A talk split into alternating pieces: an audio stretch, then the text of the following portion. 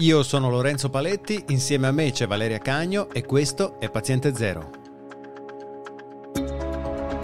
Oggi parliamo di scuole e lo facciamo con Anna Rita Longo, insegnante in un liceo e divulgatrice scientifica. Quali sono le procedure che le scuole e il Ministero hanno messo in atto? Cosa succederà se una studentessa o uno studente risultano positivi al Covid-19 e di chi sarà la responsabilità?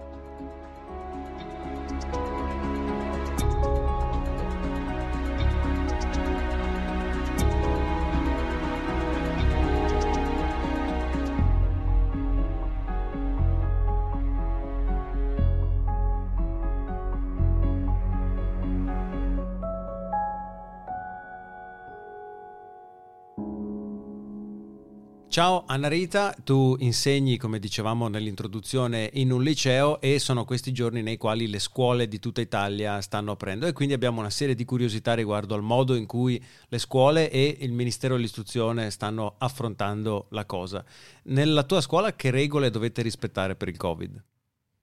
Allora, chiaramente le nostre regole derivano da quelle che sono state le raccomandazioni sia del Ministero dell'Istruzione che di quello della Salute. Poi il nostro Consiglio d'Istituto le ha messe in atto sulla base dei nostri spazi.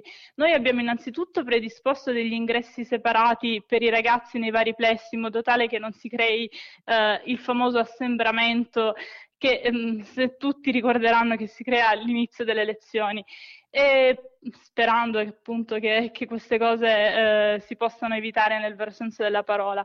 Abbiamo poi raccomandato ai ragazzi di sanificare continuamente le mani, abbiamo fatto in modo che eh, la didattica venisse attuata in una modalità mista, cioè il 70% dei ragazzi è in classe in presenza e poi c'è un gruppo, il 30%, che segue a distanza. Poi chiaramente i gruppi si alternano, cioè il 30% degli studenti eh, progressivamente ruota. Questo perché nella quasi totalità degli spazi che noi abbiamo non è possibile mantenere in maniera agevole il famoso metro di distanza tra le rime buccali dei ragazzi, cioè mm. insomma non si possono mantenere le distanze di sicurezza facilmente negli ambienti che noi abbiamo perché purtroppo quasi tutte le scuole non sono state eh, pensate per questo distanziamento. Sappiamo che in Italia abbiamo spesso il problema di avere spazi piuttosto stretti. Eh, abbiamo deciso di non farlo per le classi prime, questo perché i ragazzi del primo anno del liceo hanno bisogno di conoscersi, di fare gruppo. E allora abbiamo riservato a loro gli spazi, le aule più grandi, eh, in modo tale che insomma abbiano modo di, di coordinarsi, di um, imparare a socializzare e cercheremo nella fase anche di accoglienza di far elaborare a loro il, il momento che insomma nel passaggio dalle medie al liceo è stato sicuramente difficile anche per via delle, delle emergenze che hanno vissuto. Uh, ci sono una serie di regole per andare al distributore, per andare nei bagni in modo tale che non ci si accalchi, abbiamo tantissimo raccomandato che i locali vengano areati di frequente e sempre alla fine ehm, delle ore di lezione, di ogni ora di lezione, riservando un quarto d'ora per sanificazione, areazione dei locali, che comunque va fatta appena si sente l'esigenza. Eh, ci sono delle norme per evitare che i compiti diventino, ehm, creino degli assembramenti oppure per evitare che durante i compiti ehm, ci si debba avvicinare ai ragazzi per distribuire fogli, privilegeremo chiaramente le verifiche fatte in formato elettronico e staremo molto attenti disinfettando le mani per quelli invece in formato cartaceo.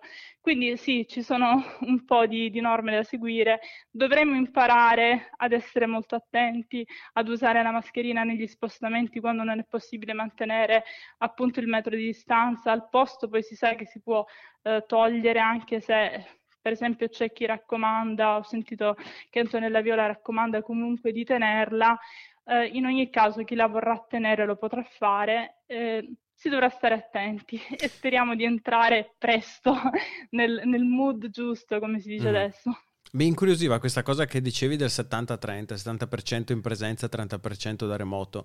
Ma questa è una indicazione ministeriale o è una vostra idea? Era, era una possibilità che mm. veniva data e che eh, veniva raccomandata soprattutto per i gradi più alti dell'istruzione. Ovviamente sono tutte cose che non si possono fare nella scuola elementare eh, dove i ragazzi o dove i bambini, anzi in quel caso, hanno maggiormente, hanno, avvertono maggiormente il bisogno del contatto diretto con l'insegnante. Mm. Eh, sì, era una, la cosiddetta didattica integrata, parzialmente online e parzialmente in presenza, era una delle, delle opportunità che si avevano e chiaramente risolve il problema nel momento in cui non ci sia logisticamente lo spazio di entrarci in sicurezza con le mm. distanze. E invece quali sono i protocolli da seguire se uno studente risulta positivo? Allora, um, io farei intanto la differenza. Lo studente sta, positi- è stato rilevato come positivo ovviamente fuori dalla scuola perché a scuola non si fanno i test diagnostici.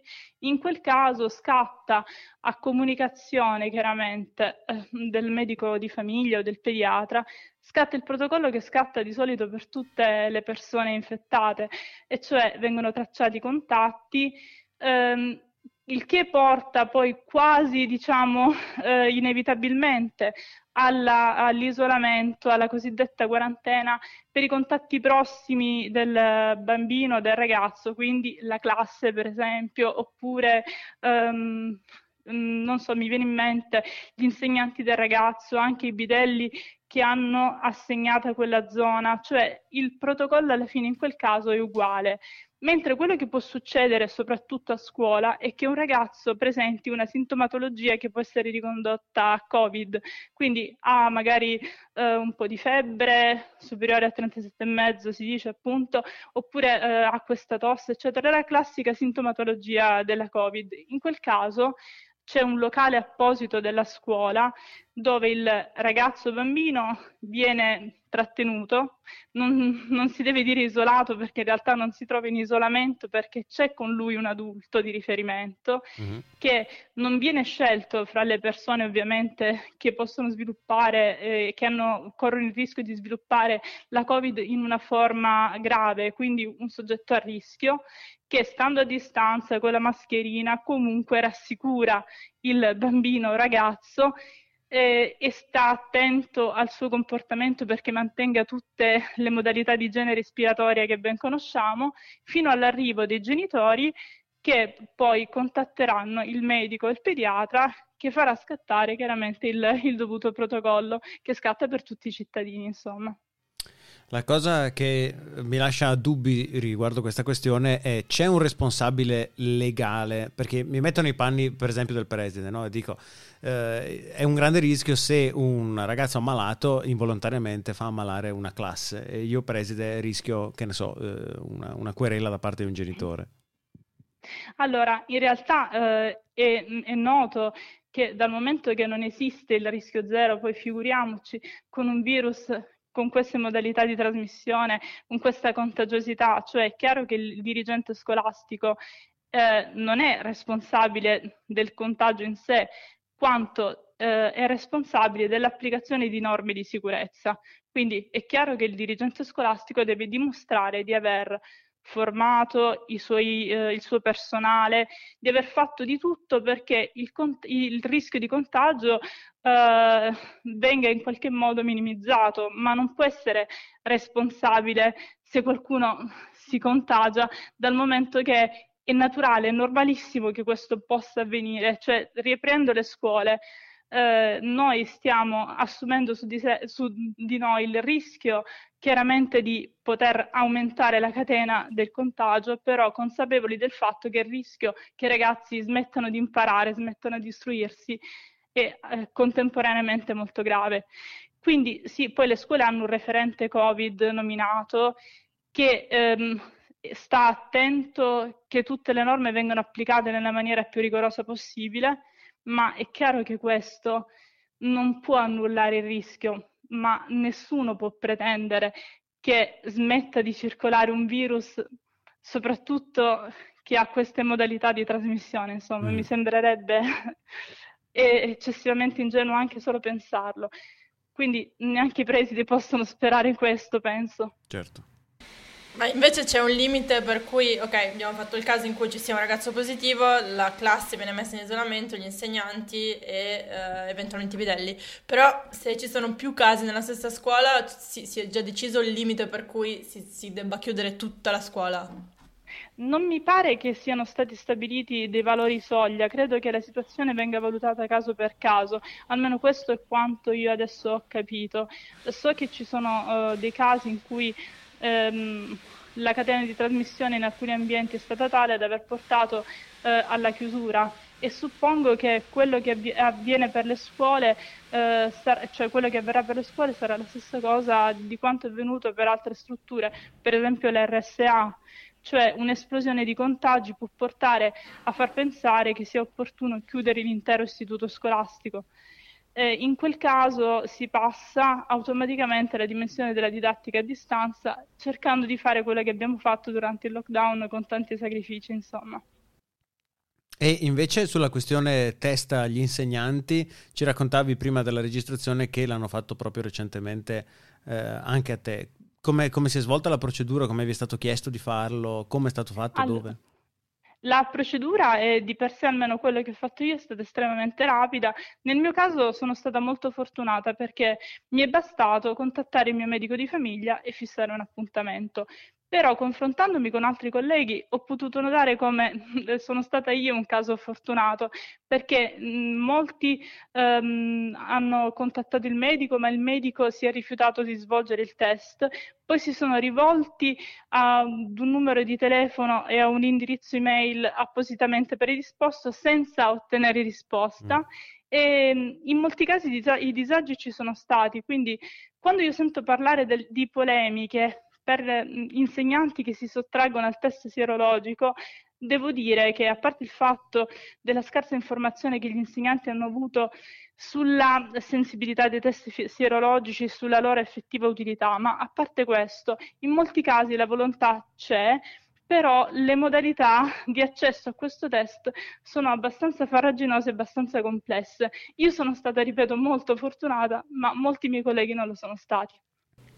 Ma la richiesta è arrivata dal Ministero è arrivata dai vostri presidi e i risultati dovete comunicarlo al preside o a chi? Allora, la richiesta, noi siamo stati chiaramente informati della possibilità di farlo. Io l'ho letto chiaramente nelle circolari eh, ministeriali che ci hanno comunicato, dopodiché ho contattato banalmente il mio medico e proprio oggi, guarda caso, ho eseguito il, il mio test sierologico.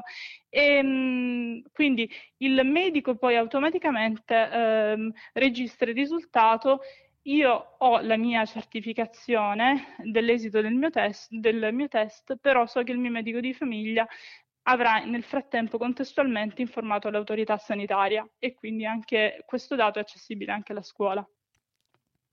Ma eh, se dovessi essere, se un insegnante, non indichiamo te direttamente, se un insegnante dovesse essere trovato positivo okay, al sierologico... In quel caso, in quel caso deve, mm, eh, deve eseguire il tampone e il tampone dà chiaramente la conferma di, um, cioè chiarisce se l'insegnante in quel momento uh, è contagioso, infettivo oppure no, se ha un'infezione in atto oppure no.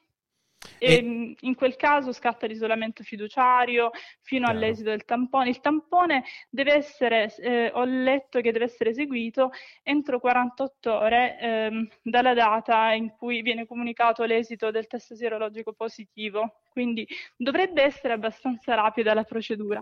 Ecco, questo sulla carta poi chiaramente nella prassi potrebbe essere diverso. Ma Quindi lo... rapidamente si svolge il mm. test, insomma, col tampone. Ma questo lo chiedo a tutte e due. Eh, ipotizziamo sierologico positivo, tampone negativo. Che informazione aggiuntiva ci ha dato avere il sierologico positivo ai fini de- dell'insegnamento? Cioè, ah, eh, credo che a questa domanda possa rispondere con ben più alta cognizione di causa Valeria.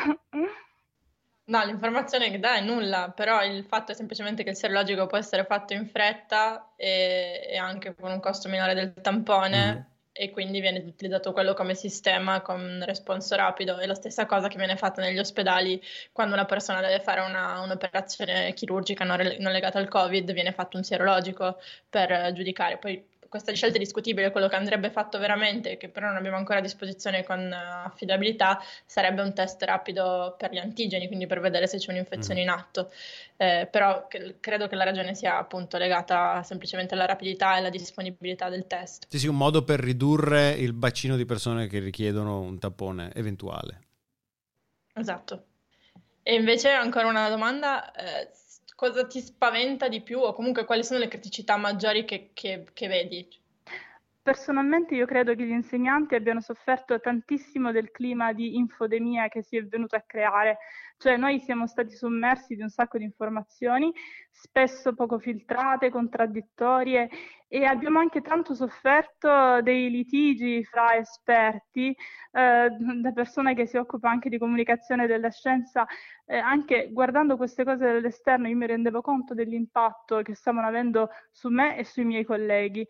Quindi eh, si arriva a eh, fare il proprio lavoro di insegnanti con la tensione di non sapere se si stanno prendendo delle decisioni veramente fondate. Noi cercheremo di applicare i protocolli in maniera estremamente rigorosa, però nella, nella, nella, situazione pratica e quotidiana del nostro lavoro può capitare di trovarsi di fronte alla decisione da prendere anche pratica, eh, banalmente, che ne so, il ragazzo mi viene in mente che non ha una penna, eh, per esempio, mm. può farsi prestare la penna da un compagno e che cosa dobbiamo fare per fargliela prestare in maniera sicura? A me verrebbe spontaneo, per esempio, eh, di eh, fare un'operazione rapida di sanificazione con gel idroalcolico, di fargliela passare, eccetera. Potrebbe essere una, una modalità corretta, eh, però prenderemo tante piccolissime, banali decisioni tutti i giorni nello svolgimento delle nostre attività quotidiane e ci chiederemo in ogni momento se stiamo facendo bene il nostro lavoro, consapevoli anche del fatto di non dover trasmettere ai ragazzi un eccessivo carico di stress e sto pensando soprattutto per esempio a chi lavora con i bambini. Nel mio caso io ho a che fare con ragazzi grandi e già ho visto che hanno sofferto l'impatto per esempio della chiusura del lockdown mi chiedo quale sarà l'impatto sui bambini con i quali per esempio lavorano i miei fratelli e mh, mm, già mi parlano eh, delle loro difficoltà di gestione anche della relazione umana che è parte importante ed integrante all'interno del lavoro, soprattutto con i ragazzi, con i bambini più piccoli, insomma. Quindi eh, la confusione legata all'infodemia è fondamentale. Questo ha portato ciascuno di noi a sviluppare una serie di idee abbastanza diverse l'una dall'altra. Non ci ha aiutato neanche la comunicazione del Ministero, che è stata molto contraddittoria, e purtroppo anche dell'OMS, che in alcuni casi non ha comunicato nella maniera migliore eh, le direttive le decisioni insomma, che ha preso. Grazie mille, Narita. Grazie a voi, è stato un piacere. Eh, saluto insomma tutte le ascoltatrici e gli ascoltatori del podcast. Su Twitter ci trovate come paziente0pod. Io e Valeria siamo Valeria Cagno e Lorenzo Paletti. Se avete domande ci potete scrivere a info-paziente0.net oppure inviarci un vocale su www.paziente0.net. Noi ci sentiamo al prossimo episodio di Paziente Zero.